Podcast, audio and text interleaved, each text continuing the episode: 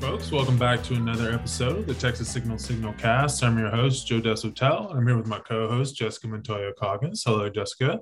Hey, Joe.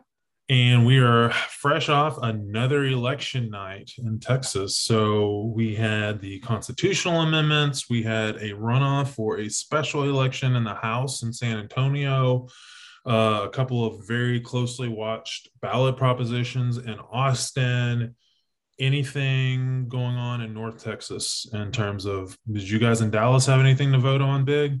We just had those constitutional amendments. Um, so that was sort of the major thing for us uh, that we were watching.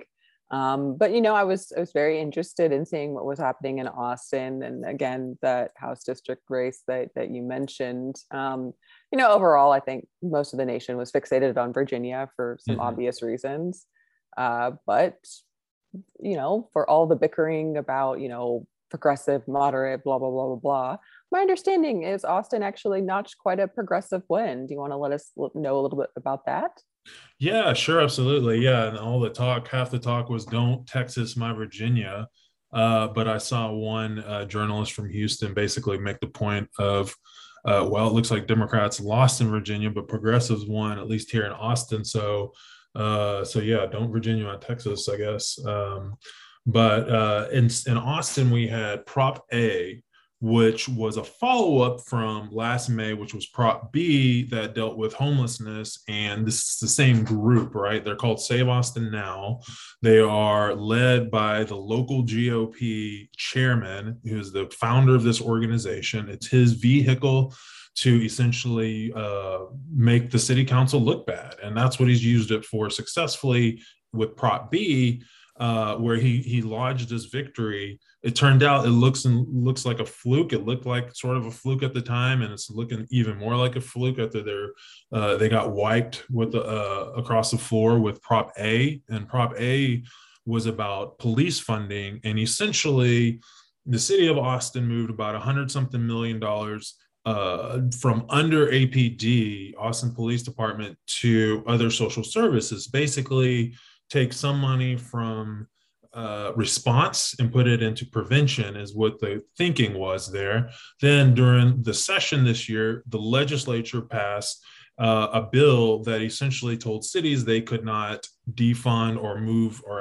reallocate funds from police departments or uh, the state would stop giving money to the cities or something like that. But essentially, they made it illegal for them to do this.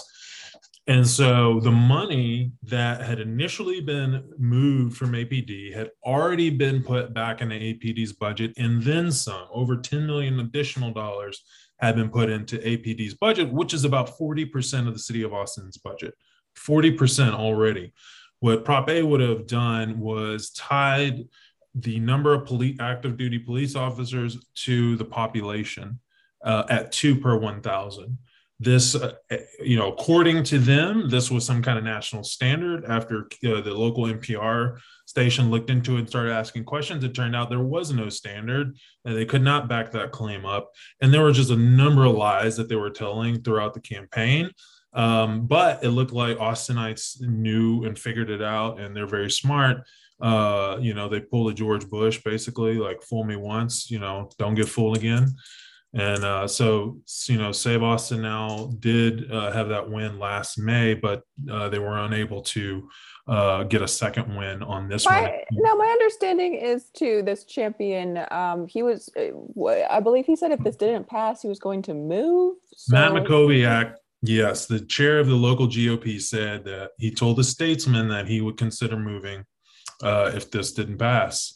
Uh, oh, hit the road, Jack. I, yeah, you know, I think we could have a, a, a packing party for for Matt, but he actually on election night said he's not giving up. He says, uh, "I can't save Austin tonight, but I will keep working, and eventually we will save Austin." So, oh, thank God right. well, from ourselves, right? Yeah, from the voters. Save the voters from themselves, Matt, please. Um, and so, I mean, we're talking the final numbers were something like uh, 67% to 32%. It was just a shellacking, two to one, um, 80,000 something votes cast. So um, people knew what they were doing, they knew what they're voting on. Uh, both sides, um, you know, ran significant campaigns. The interesting thing was a closer to election day, once early voting started, um, there were a series of uh, you know nazi themed sort of protests that had happened in the city of austin including one where they got pictures of the apd officer fist bumping one of these dudes with a swastika on his on his hat and on his shirt. That made a lot of people mad and here we are. You're asking people to go vote to give you more police officers and just entrust you with more public money um, and so that obviously not a very good look um, and you couple that with the fact that the folks who are running the campaign for Prop A um, were making a really big deal that George Soros had donated money. Uh, and we know from previous campaigns all over the country that George Soros is often used as sort of like this anti Semitic boogeyman when it comes to money and his involvement. Even people saying all kinds of crazy rumors about him, like he was a Nazi sympathizer, even though his, like, you know, he literally you know escaped Nazism uh, as a Jewish man and his family. Um, and so um, and so yeah, there was just a lot of just really icky things that were going on with this campaign, and I think Austinites. Uh, you know, where they educated themselves enough and, and they figured out what was going on and they and they went out and they voted two to one. Um, and so he he's um, he's gearing up for his next move. And um, I think that, you know, we'll see. He's got some plans. They're talking about who they're going to run for mayor and all this other stuff. But I think right now they're still they still feel a little bit, you know, a bit and a little hurt. So, mm-hmm. Mm-hmm. well, certainly a good result for for Austin. Um, I guess we should sort of point out that in the special election for this state house seat, that's is sort of San Antonio, a little bit south of San, San Antonio and a little bit south. Um, uh, John Lujan, a Republican, mm-hmm. did defeat Frank Ramirez. Uh, so this was a special elect- election. So obviously turnout was way lower than you know even uh, elections, which typically trend very low in Texas. Um, what did you think about that? And because I know that you know immediately Abbott, Paxton, Patrick, they were all crowing about this. Sure. Yeah. I mean, yeah. First, I think you're right to point out where the district is, and and it's basically the outer portions of the city of San Antonio are in Bexar County, and I think it's completely within Bexar County, but it kind of circles around the city of San Antonio and grabs a lot of the southern part. But um, you know, the way I look at this is there's going to be another election between now and the time that whoever represents that seat goes to the next legislative session. So in some ways, this is like an intramural. This is like a moral sort of, uh, uh, you know, victory or loss, depending on what side you're on. But and in Ramirez's case, I would say, um, you know, this is why Republicans like Greg Abbott put special elections in the middle of the year is to get this type of result. And so this was actually not even a, a normal election where you had a Democrat run and then a Republican run in a primary, and then you have the top D and R. This was a open, like basically jungle primary style uh, special election where the top two vote getters were in this runoff, which uh, it was a runoff that was on in, in November. And so, um, you know, there will be, you know, we have the primaries coming up in March, and then there'll be another election for this same seat next November.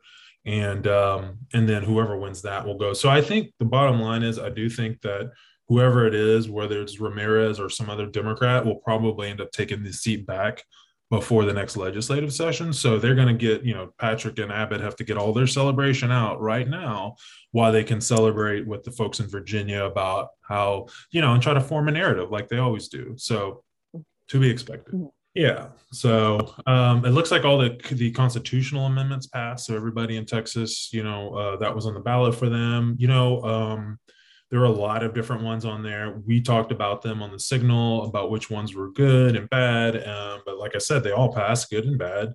Um, but I think it's important to note that we have a legislature in the Republican Party who runs it, who constantly talks about too much government, too much government. And every single year, almost every time, we're voting on five, ten different constitutional amendments. And that's a lot in part because they're afraid to make strong decisions on certain things that could be potentially controversial. They'll do anything if they think the right is behind it. But if it's maybe a good thing, but it could scare some people on the right, they will just, well, let's leave it to the people. Then they'll put it up for a constitutional vote. So that gives them cover so that the people have to actually go out and do the legislating because they're afraid to do it in these instances. So I just think that's worthy of pointing out because our Constitution is an absolute mess. I mean, there are so many amendments to our Constitution, just it's ridiculous. Uh, most states, uh, you know, periodically will actually uh, rewrite their constitutions. Uh, but I feel like Texas, because people a don't know anything about government, uh, and they're so hung up on you know just the mythology of Texas that even though we did rewrite one as recently as maybe I think the 70s or something. I have to go back and, and, fact check myself on that. But I know we've done it before in Texas, but it's been much longer than typically I think a lot of other states. And the way our constitution is just it's just like a you know jigsaw puzzle of of constitutional amendments that at this at this point I'm sure there's some contradictory ones, but mm-hmm. Mm-hmm. anyways.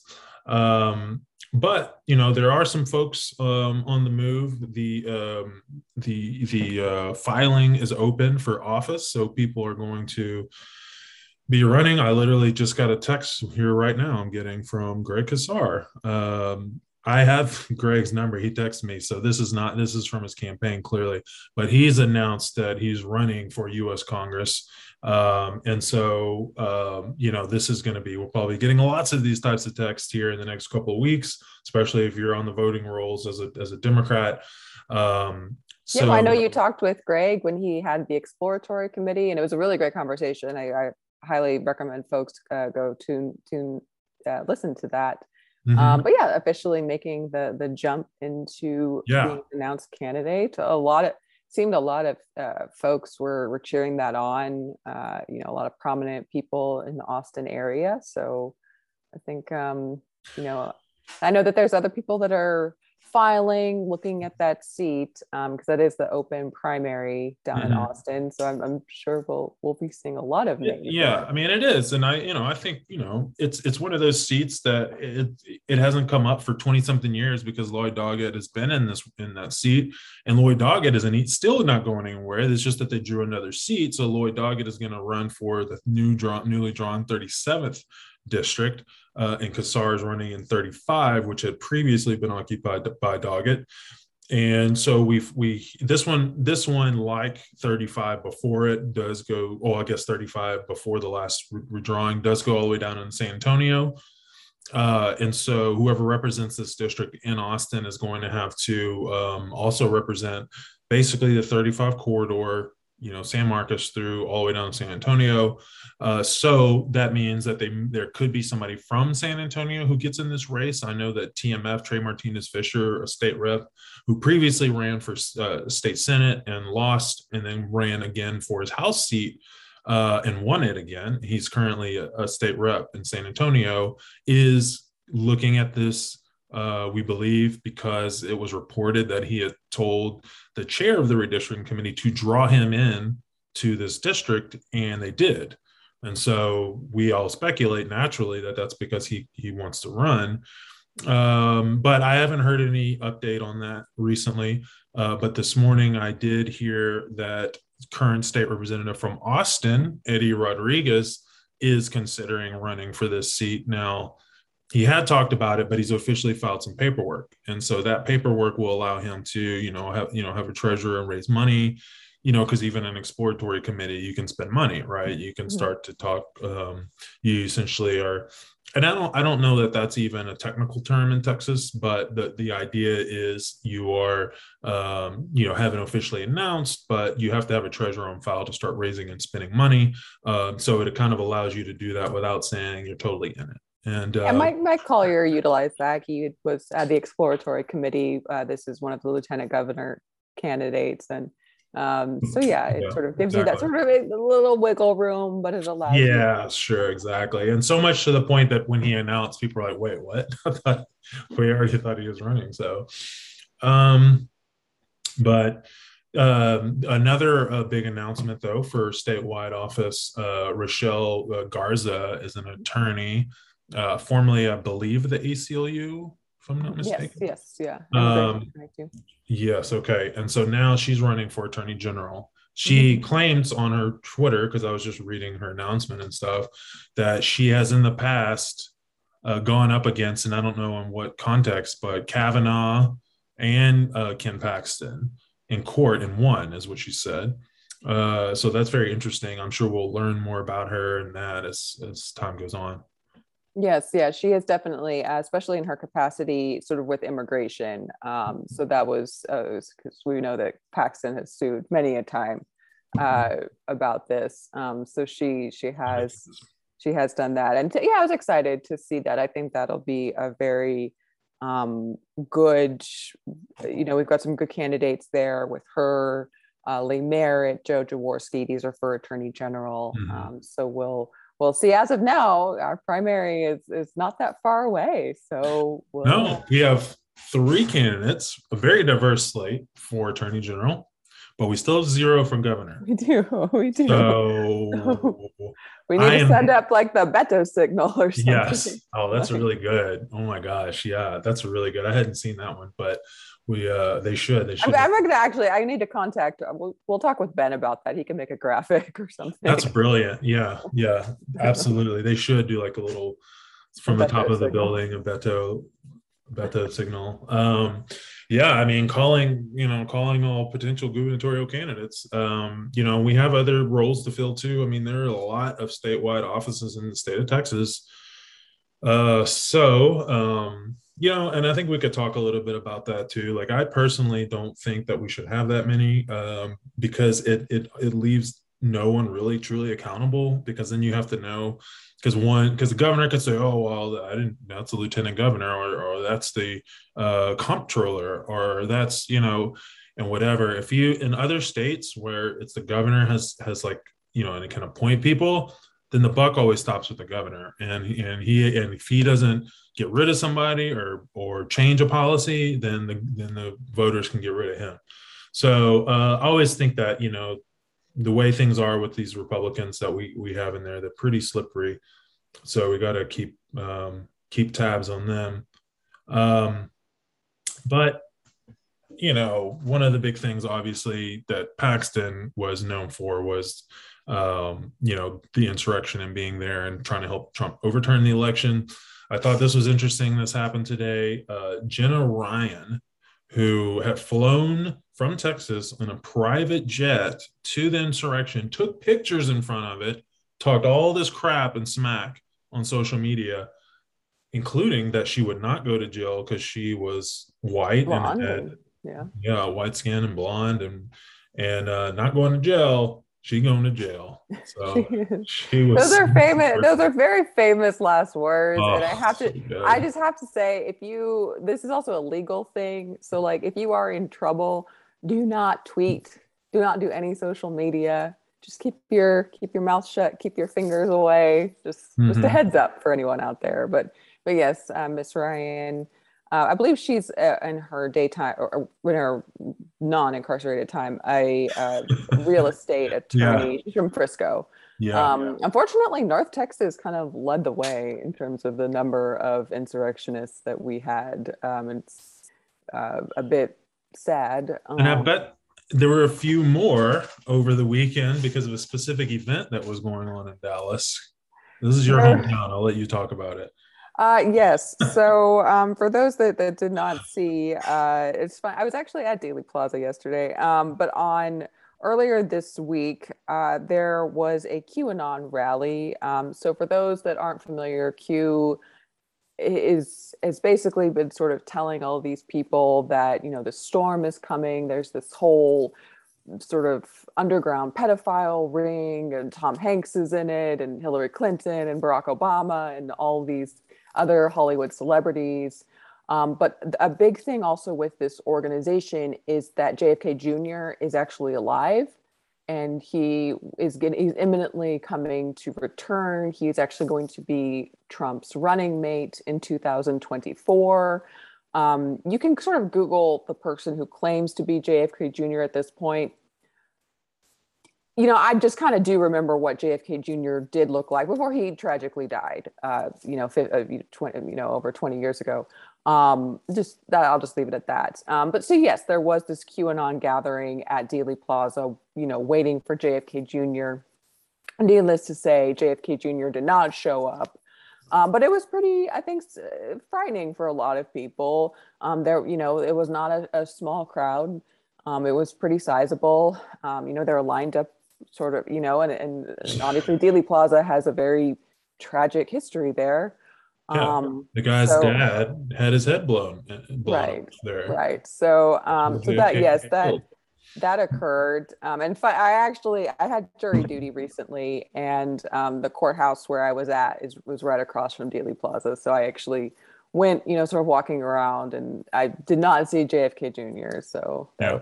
So I mean, but all these pieces fit together. I mean, and you're you're right. I mean, you got this woman from North Texas. Um, you know, going to this insurrection because they believed all this stuff that Q was talking about. They are the storm, right? Like the storm is coming. We are the storm. Um, and so they believe this. And so that's why they did what they did on January 6th. And here they are still active and still, you know, showing up. Now, what happens next now that you know, I saw one video where they interviewed a guy and they said, well, okay, so Q said all this stuff about you know Robert F. Kennedy coming Jr. coming back and Trump is going to be reinstated as president. What do you now that that's not happened? What do you think? And he said, "Well, I think Trump is president." So I mean, every time I think I feel like Lucy in the football, I'm like, well, this time they're going to see that it's all crazy. Well, I mean, it doesn't help too. You know, our Attorney General Paxton, who you mentioned, was at the insurrection, spoke at the insurrection. He referred recently to, uh, you know, Biden. Basically, Biden's in office because of an overthrow. Um, he is adamant that this was a fraudulent election. He will, you know, he'll be yeah. in crowds where people will talk about that, and he will agree with them. And so that is that is frightening. I mean, this so- is and somebody asked this this very question at a rally, but I, I, actually had the same question. At what point do they stop talking and start doing something?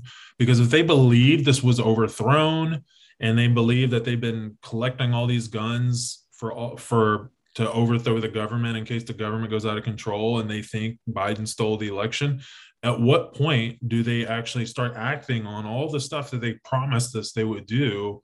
if this were to happen, the thing that they say happened, even if it right. didn't. You know, right. What, yeah, that, that video comes from Turning Point USA. Um, so that is a it's supposed to be an, an organization. It's fronted by a, mm-hmm. a, young man named Charlie Kirk, but it is going around college campuses, you know, encouraging younger people to be Republican. It's funded actually by a lot of Texas donors, uh, Doug Deason in particular.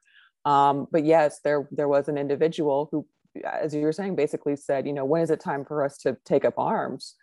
Um, now, Charlie did sort of talk him down from that. Not necessarily, I don't think in necessarily an altruistic way. It was more just, you know, we have to sort of wait and do this uh, through passing crap laws and all that. But um, no, I mean, it is it is very frightening. You you sort of see a lot of this rhetoric that is that is scary and escalating yeah. and a lot of it coming from the top the top corridors here so mm-hmm. you know yeah. but well but well jenna ryan will have 60 days to think about what she did that's it i know just 60 oh days. come on all right fine so all right we'll see we'll see we'll see she'll surely we'll get back on twitter in 60 days and we'll report we'll have a report for you guys what's what's she doing what's jenna ryan up to we'll have jenna ryan watch um, we'll see if she's still blonde. I don't know if they allow uh, hair dye into ooh, jail. So. It's not even natural. Um, but you know, speaking of keeping tabs on folks, so this, you know, part of the the claim, you know, Republicans did so well in this last election was uh, the critical race theory stuff seems to have actually genuinely moved the needle and caught on with folks and basically scaring the crap out of them. And I've seen a lot of videos about this too, where folks can't define it. They don't know what it is. They just know it's bad. and they they they don't want it being taught in these socialist schools and like oh my god they really got something with this and it's scary um, but then we're starting to see the next iteration already and that looks like um, Krause and Abbott going after libraries and what what books are there. And you've talked about this, and even before this became their talking point, you were talking about this same issue and writing about it. Books that had been, you know, pulled out, or or people, you know, who were supposed to speak about their book not being able to do so. What do you think about uh, all this? Abbott says he wants to get rid of all the pornographic material that's just flooded our libraries since he's been, you know, running the state. I guess? I don't know. Yeah where were you when all this happened against abbott? Like how did you let this happen? Um yeah, no i mean for the last couple of months i've really you know i noticed that this critical race theory which again is not taught in schools it is a legal framework uh, from law schools really um, but i noticed that this this phrase it became sort of like this catch-all that they were using uh, when when they did not like something being taught um, and you know, I, I do think it had a, a, big a big thing in Virginia. There was also, um, I think, a lot of panic about uh, trans students. There was a really unfounded story that made its way through the right wing sphere about that.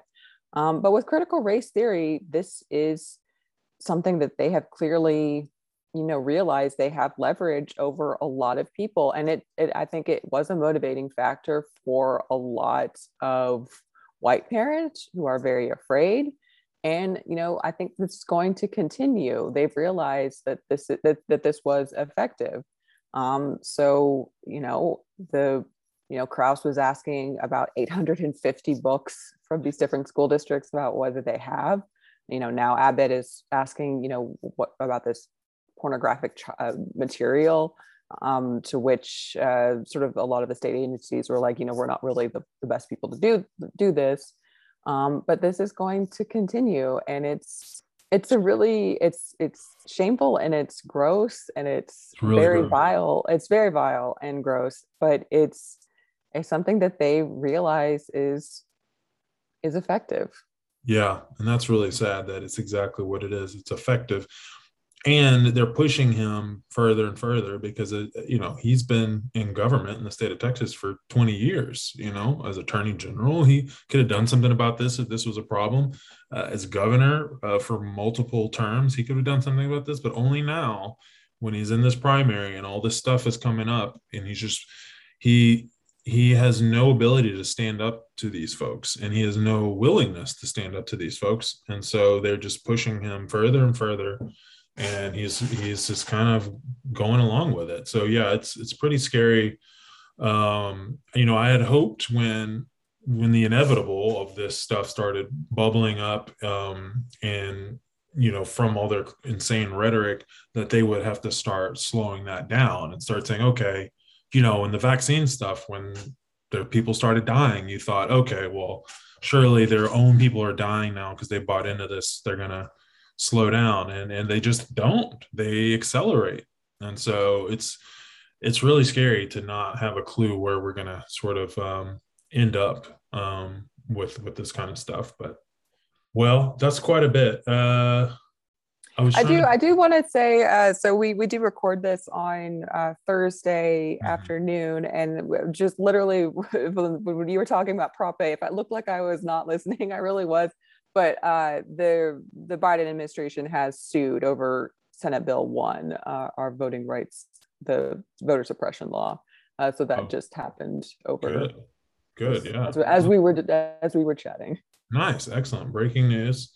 Uh, well, it's good, you know, because that's what has to happen. You know, that's what the legislators went to DC to do was to advocate on on behalf of federal action for voting rights, and we need it. And we have only ever gotten anywhere with federal action on voting rights. There was no states' rights that that were pushing voting, uh, you know, access uh, to to folks. It was always the federal government that did that, and that's why folks like Abbott hate the federal government so much because they're always just extending rights to the people they don't want to have them. And so Uh, yeah, unfortunately, the Senate is, you know, rem, you know, the filibuster remains an impediment towards passing something like the John Lewis Voting Rights Act. You know, people forget this, but when LBJ was able to pass the first Voting Rights Act, there actually were a fair amount of Republicans that voted for it. Um, mm-hmm. Um, that's sort of been lost in history, uh, including uh, Dirksen, uh, you know, who has a Senate building named after him. But uh, we don't have those people anymore, so we are truly uh, you know, we we we need the, the federal government to, to to step up. Yeah. Well, hopefully uh, it'll get to the right court, um, and who knows where it'll, it'll end up. But I, am hoping it gets pushed, you know, um, to a, a, less conservative court that is over politicized and, you know, sort of on the take here. Um, and then you know, sure, uh, hopefully we'll, we'll look for some uh, some more silver linings um, I guess the only one I could see is that uh, I have I have here Elon Musk may end world hunger. That could may be. end world hunger. He has to see sort of proof there that it would work. But. Sure, as long as they were being transparent with him. Um, you know, um, so Elon Musk basically tweeted, you know, and we can talk about Elon Musk because he's an Austin resident, right? I mean, he's a Texan now, right? So um, even though yeah he's trying to escape and get to mars as quickly as possible for now he's he's he's a resident of texas um, but he basically tweeted out that i think it's the un uh, if if they he would pledge six billion dollars he would liquidate tesla stock to to pay for it if they could prove to him that their plan um, would actually end world hunger so this is one of those kinds of things where I don't know. I feel like he's he's been acting up a lot lately. Like I don't know if you've seen his yeah i mean well he he is i believe recently separated from from his wife so maybe that well also... he wasn't ever married to grimes uh, well recently separated from his his girlfriend i guess then yes. or, uh, yeah. so you know that, that that happens sometimes when you are newly single there are things you start to do or say or act mm-hmm. um, that are a little out there. Um, but no, but he, yeah, he literally been. made thirteen billion dollars in one day. Like, you know, I guess it's not all I, about money. I will also say that um, I am of the AOC opinion that there should be no billionaires. Uh, but for Elon Musk, and this is very disgusting, six billion is actually nothing for him. So if he did just want to say, here, UN, here is six billion, you could even call it the Elon Musk food program. There you go. Um, yeah.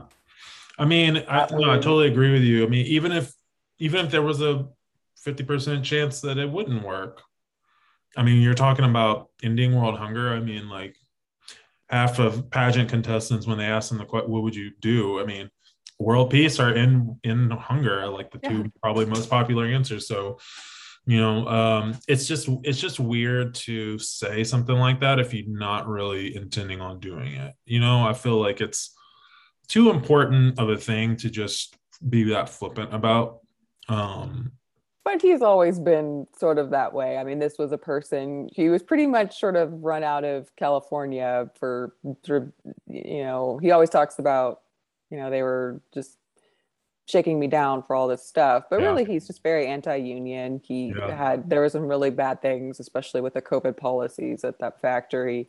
Um, so there was. Oh yeah, uh, yeah. He, no, himself, he, he himself, the you know, was has cast out on the virus.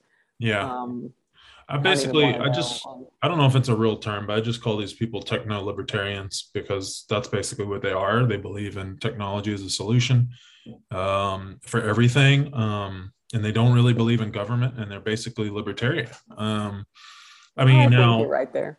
Yeah, and a lot of people will point out that he's gotten a lot of money from the federal government for all his his his companies. He's gotten many many grants. Well, yes, and even Joe Biden, he has a lot to. Joe, uh, Joe Biden was very instrumental for the car bailout of 2008 and 2009 and that's i mean uh, so without that uh, i'm not sure tesla would certainly not be where it is today who knows if it would even be a solvent company oh that's interesting i didn't even know about that one um, but mm-hmm. yeah that's that's interesting so you know yeah I, I, it's it's always it's always annoying to to hear to hear that people forget where their money comes from once they have it Um, and all we're asking is just pay your taxes. Like pay pay taxes. Like you nobody's nobody literally nobody went to him, at least that I know of, and said in world hunger tomorrow.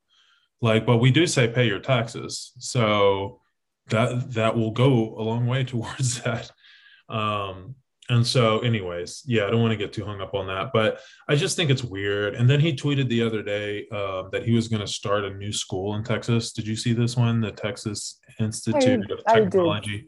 I did, I did see that. I did. Yeah. See, I, I I follow Elon Musk. Yeah. Okay. Right. But then the governor retweeted him, and it's just, it's just you know, I I I I, used to be able to tell when things are done in serious or in jest or how serious people were when they were doing something or saying something or when somebody really genuinely screwed up and didn't mean to do something. But i have no idea anymore. Like it's impossible to tell. Impossible to tell what greg abbott knew when he retweeted this guy or if he was trying to be cool or if he really thought he was going to start a university with the acronym tits like who knows who knows i don't you know, in many ways, the state of comedy has been killed by people like Elon Musk. Uh, especially, I think the time he hosted Saturday Night Live. I, am gonna, who I would actually wager he was a worse host than Donald Trump.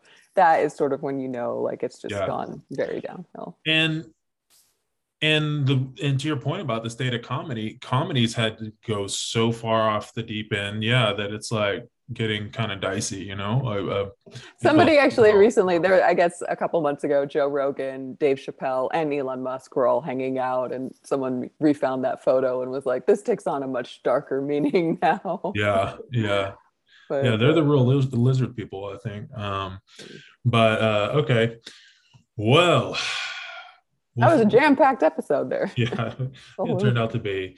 Yeah, um, but we'll we'll continue to follow, you know, as as people, um, you know, run for office, and and and we'll have more candidates next week. We'll have more candidates in the in the following. So the deadline ends uh, sometime in the first week of December. Uh, so up until then, we will we should be getting some surprises um, and figuring out who's who's running for what as people still kind of dissect these maps and make decisions. So, you know, keep it tuned in to texassignal.com. We appreciate you listening.